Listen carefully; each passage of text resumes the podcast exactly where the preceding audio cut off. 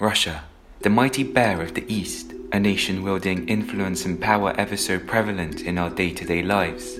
But where in this postmodern masculine ideal is the role of women? In line with our current season and exhibition of photographs by Margaret Watkins, we take a closer look at the ways in which women relate to and understand Russia. In this episode, we talk to three remarkable women owner of the website Russian Art and Culture, Natasha Butterwick, Russian cinema expert Dr. Rachel Morley, and the BAFTA award winning film and television director Margie Kinmonth. Welcome to the Pushkin House podcast. The November 2017 publication of the Russian Art and Culture Guide marks three anniversaries of varying importance the centenary of the Russian Revolution, the fifth anniversary of Russian art and culture, and one year since the beginning of Natasha Butterwick's tenure as Russian art and culture owner. We speak to Natasha on the day of the launch of the Russian Art and Culture Guide, asking her to tell us a little more about that one year of her time at the forefront of the web platform. Um, well, it was a very um, fascinating year for me personally because I um, was unexpected for me that I'll become in charge of a very interesting, exciting, and important project like Russian art and culture because I was always a supporter uh, since the inception of um, that wonderful website. Um, so it, it, was overwhelming to start with because I had to learn quite a lot in a very short period of time. To be able to continue what had been done by the founder, Theodora Clarke, uh, and uh, to be able to produce uh, some new ways into the refresh uh, uh, the site uh, with more information, introducing more contributors, making it um, wider and more interesting contemporary. Uh, so it was very interesting for me, but also hard work. But it's um, worth it. And um, I'm very glad that I have this opportunity to develop myself as, as well in um, this field.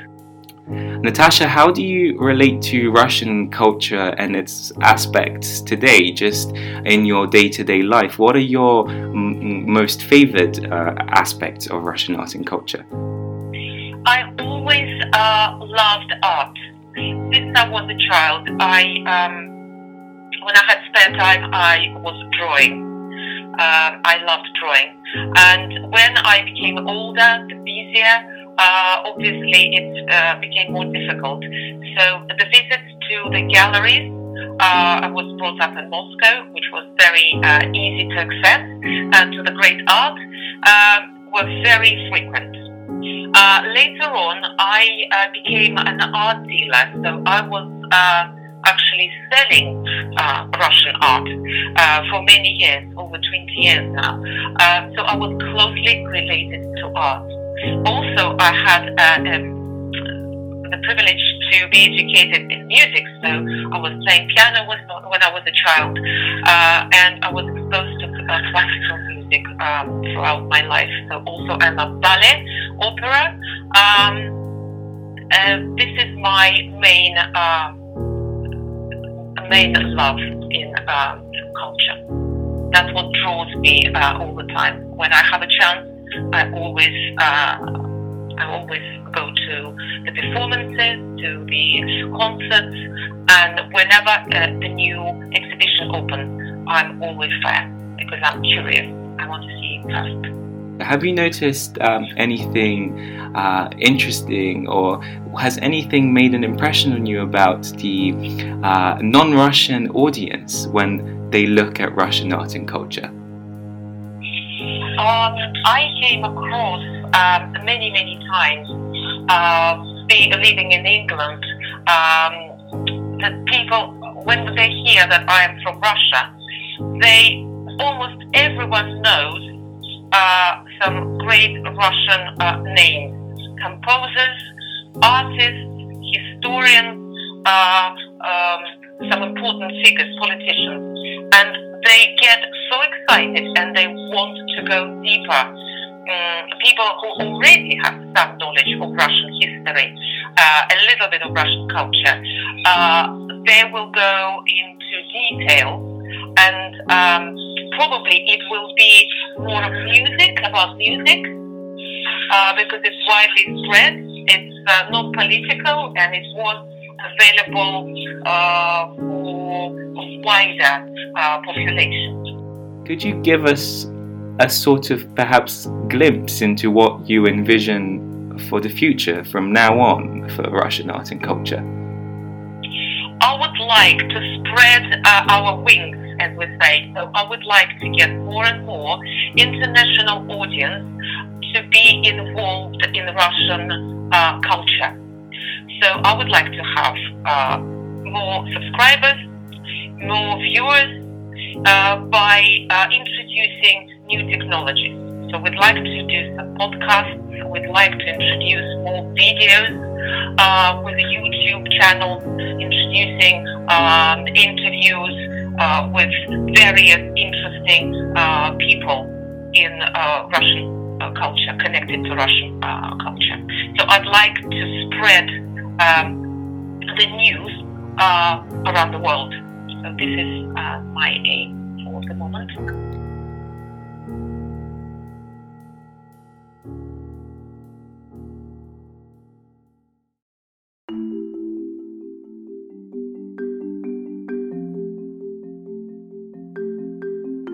So my interest in Russia really started um, when I was in my mid 20s.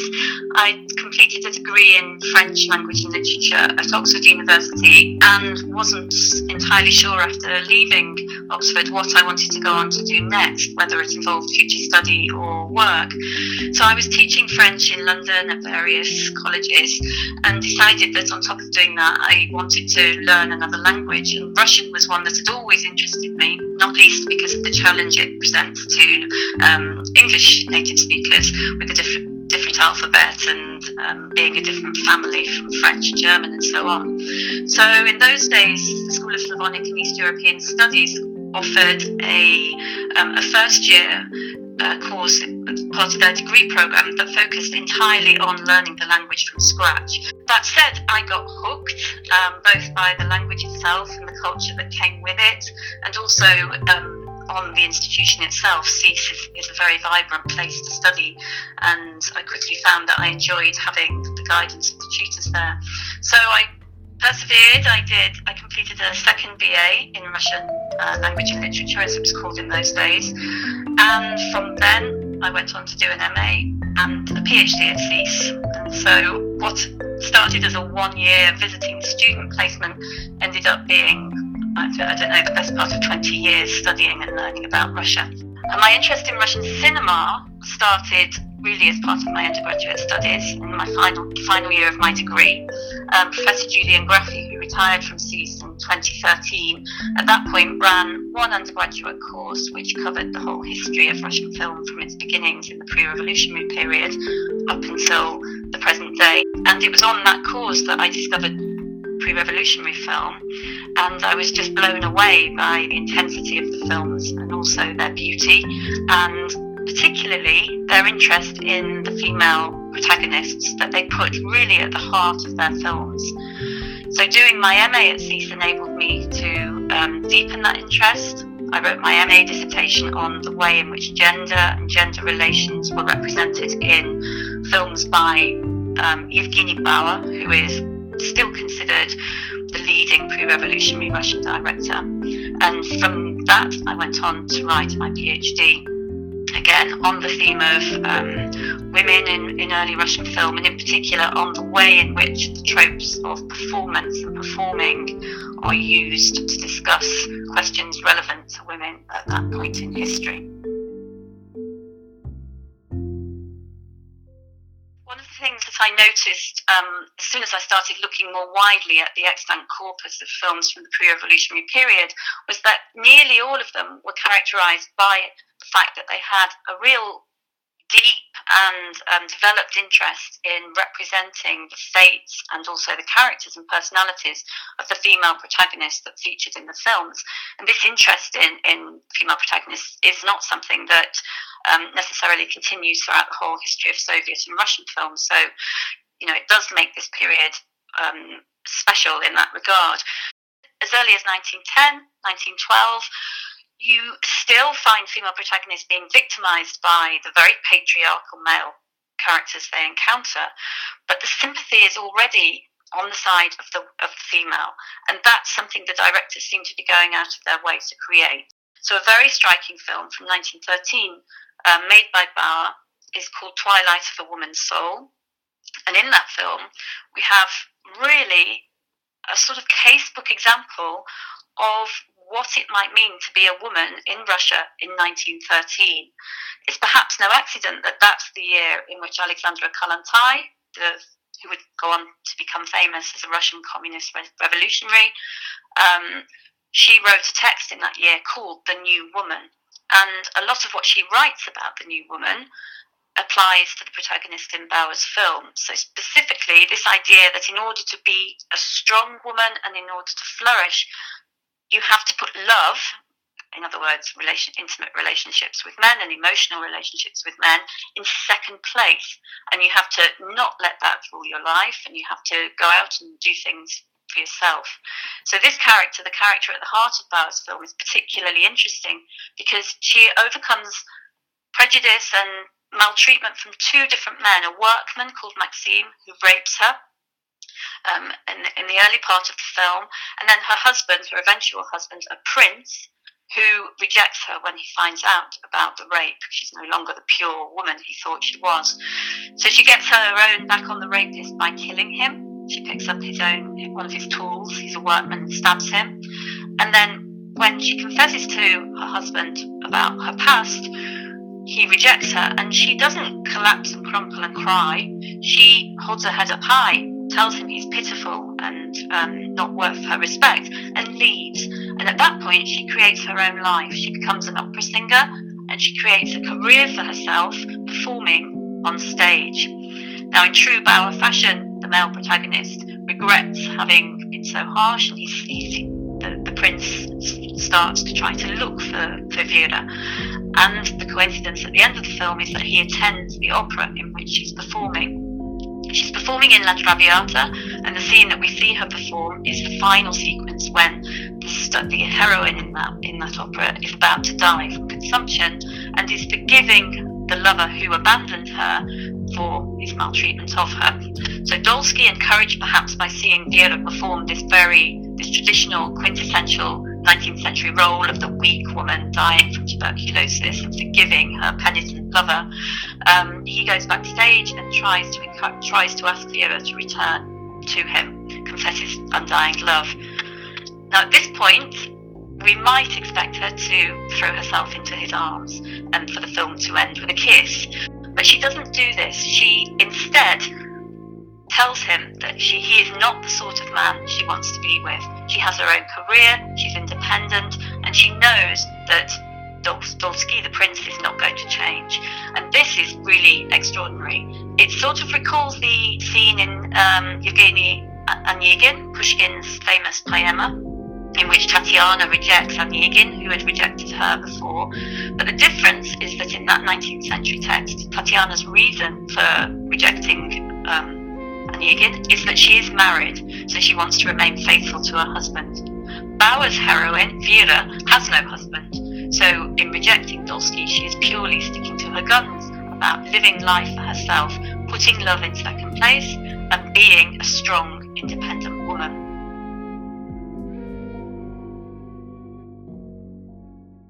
As I researched for my MA dissertation, in fact, on the way in which gender was represented in in these pre-revolutionary films.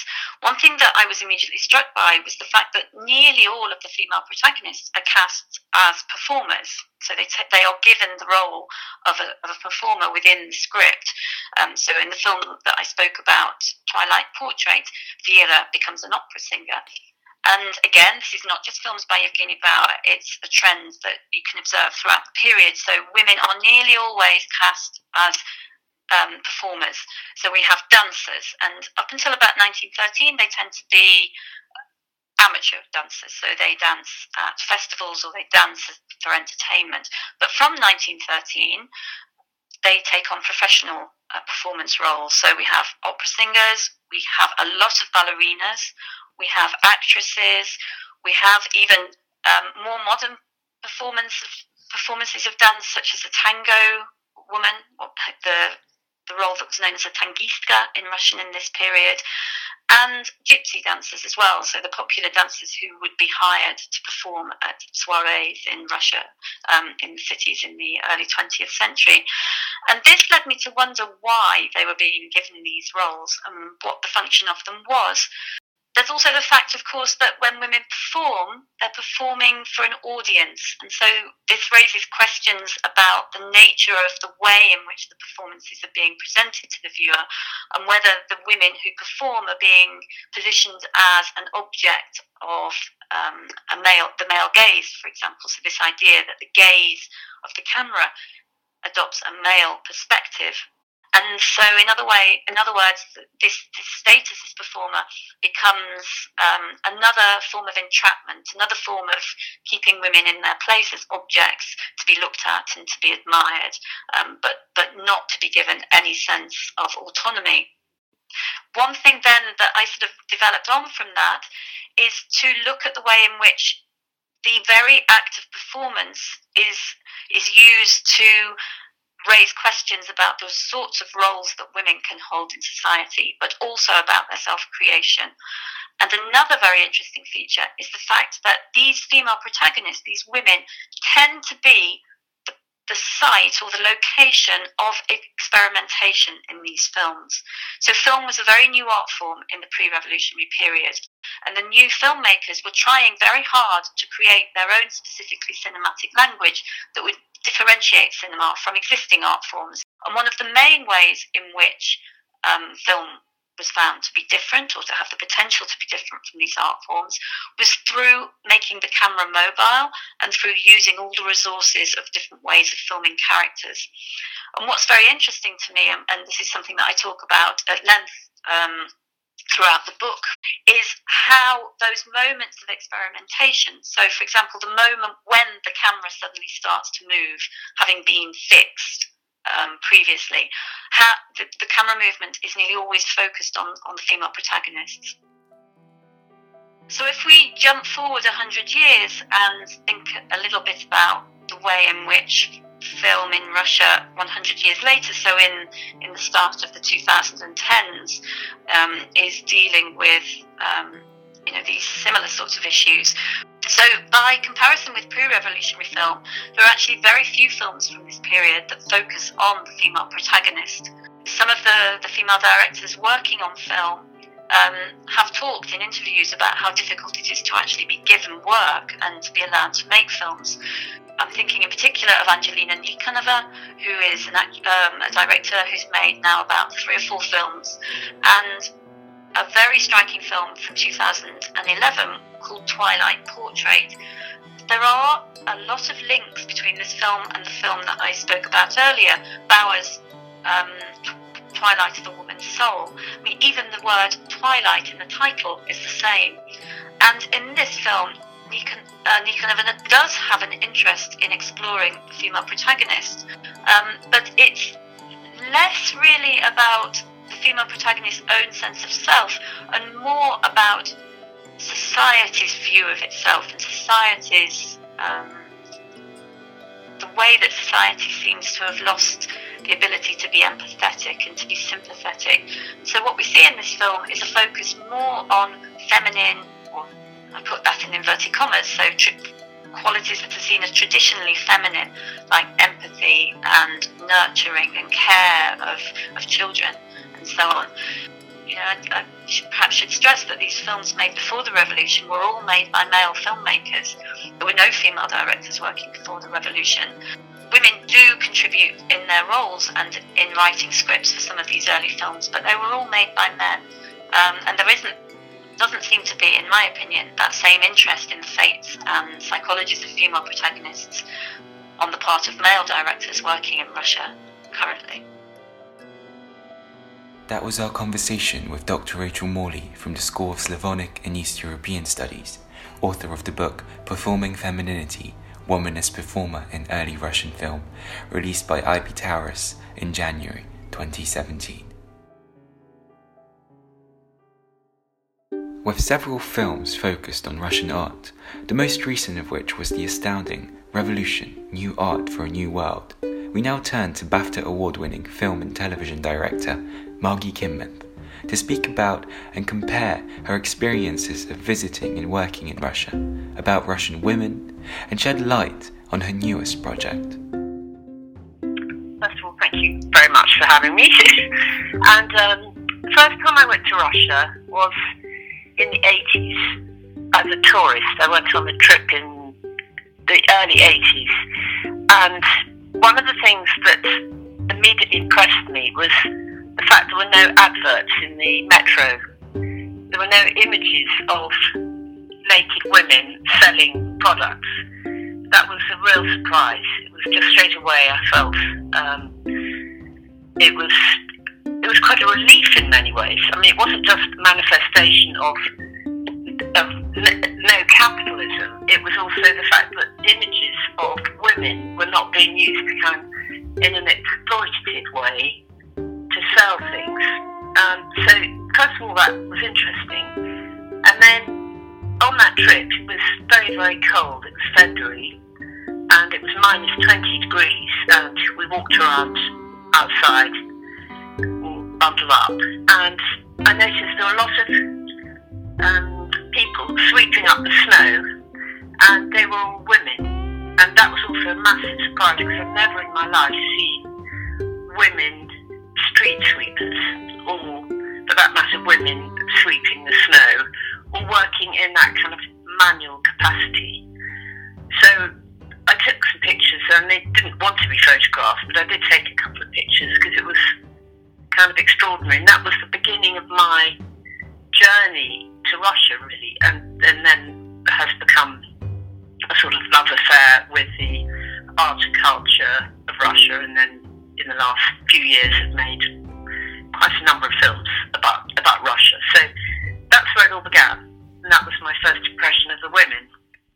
When I decided to make a film about the Russian Revolution, I was, um, you know, looking for a starting point really, and the most important event that would kind of kick off to get get the audience into this story about what the artist did in the revolution. And so I decided to start the film off on um, International Women's Day, which was the day on which the revolution began in March uh, 1917. That's when the first demonstration took place. And um, one of the reasons I was really excited about what was happening for women was because they just got the vote in Russia. The revolution emancipated women and it gave them a new freedom they hadn't had. And so they were not only were they allowed to vote, but they were also free to do all sorts of things. And there were a lot of the artists were women who were taking part in this very exciting avant-garde movement, which had already got going. You know, it had been sort of going for about ten years already. And there were artists like um, Popova, who's absolutely wonderful avant-garde artist, very famous, amazing um, abstract painter and sculptor. And so her work was very, very important. And I put her paintings right at the top of the film. And she also wrote a lot about, you know, her views about what what the art meant and how it sort of intertwined with the politics. So I was just excited by the number of female artists who, who came out at that point. And that's why I decided to open my film with the sequence of the women painting the banners, um, you know, bread and vote and all the, famous words appeared on the banners. So that was the the women artists have then since then have slightly um, disappeared. You know, there's, there's less of them. So it was something that specifically happened 100 years ago. In every film I make, I, I'm very, very keen on gender equality and equal pay for women, then, now, anytime, and hopefully in the future. So that's something I feel really strongly about. And as a sort of a you know female writer, director, producer, I'd always try and make sure that you know, everything's equal and that we're you know absolutely make you know making that point.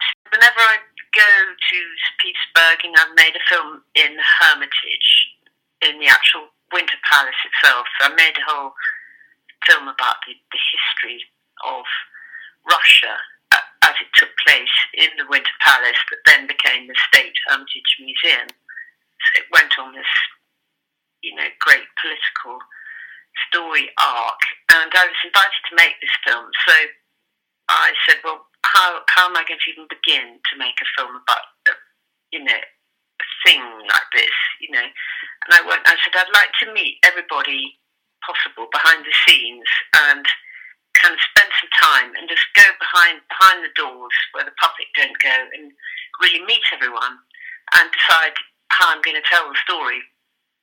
And then what was amazing was just about every curator was female. And I thought, well, this is absolutely amazing. There were not just female curators, but there were female directors as well. I mean, the director of the Tretyakov is called Zelfira Tregulova she's a case in point of a somebody who started as a curator, going in at quite a low level, um, probably not very well paid initially, and then has risen to the position of one of the most powerful museum directors in Russia. And quite a few of them are women, so I'm discovering that more and more. Um, and it's a strange reason that this happened was because initially the job wasn't very well paid, and those women were going in and doing something they loved and they felt passionate about, which was kind of being custodians of, the Russian you know, history, objects, treasures, art, music, and so on. And now they're all in charge. So that was very exciting because you wouldn't get that in the UK. It's absolutely different career structure Mm. So my experiences are very much to do with film by film, and I'm about to make another film. It's very, very exciting. I've been given access to the the State Russian Theatre Museum in St. Petersburg. Um, they've got a big anniversary coming up next year, and they've invited me to go behind the scenes again and film everything in not just everything in their archive, but they have all these satellite museums which are like apartments where famous singers and composers and so on lived around St. Petersburg. These places have been kept, and you can climb up the creaky stairs and go and see the very rooms, you know, like you can see where Dostoevsky worked, you can see Rimsky Korsakov's desk, you can see places where they, they lived, and then a lot of, you know, when the history changed and the revolution happened, these little apartments um, were suddenly turned into communal apartments with maybe 30 families living there. And um, now they've reverted to museums again. So that, that's my, my next film, but it's very much about the magic of the theatre and all the creative people that, that, that made, you know, Russian theatre what it is. And it's kind of, many ways, it's about escapism. A lot of the characters did escape and emigrate. They left Russia for various reasons and went to become global names. Um, many of them still there and you know less less well known. So that's the, the, film I'm doing next. Anyway, there's lots more female curators in that, in that story, and including the female director of the Theatre Museum, um, Natalia Metelitsa, who I'm working with. Thank you very much for speaking to to us. And it's just a pleasure talking to you because you're such an insightful insightful um, speaker. And you know i'm always very very happy to speak with you. Well that's lovely. I just wish there were there was more gender equality and more female directors on the planet. And you know in hollywood there's like a desperate three percent of women. And um, it's just a very imbalance and um, feel very strongly about that. So anything I can do on that subject, I'm happy to explore. that was Margie Kinmonth giving us an exclusive insight into her next Russia related film project. I'm Boromir Totev, and you've been listening to the Pushkin House podcast.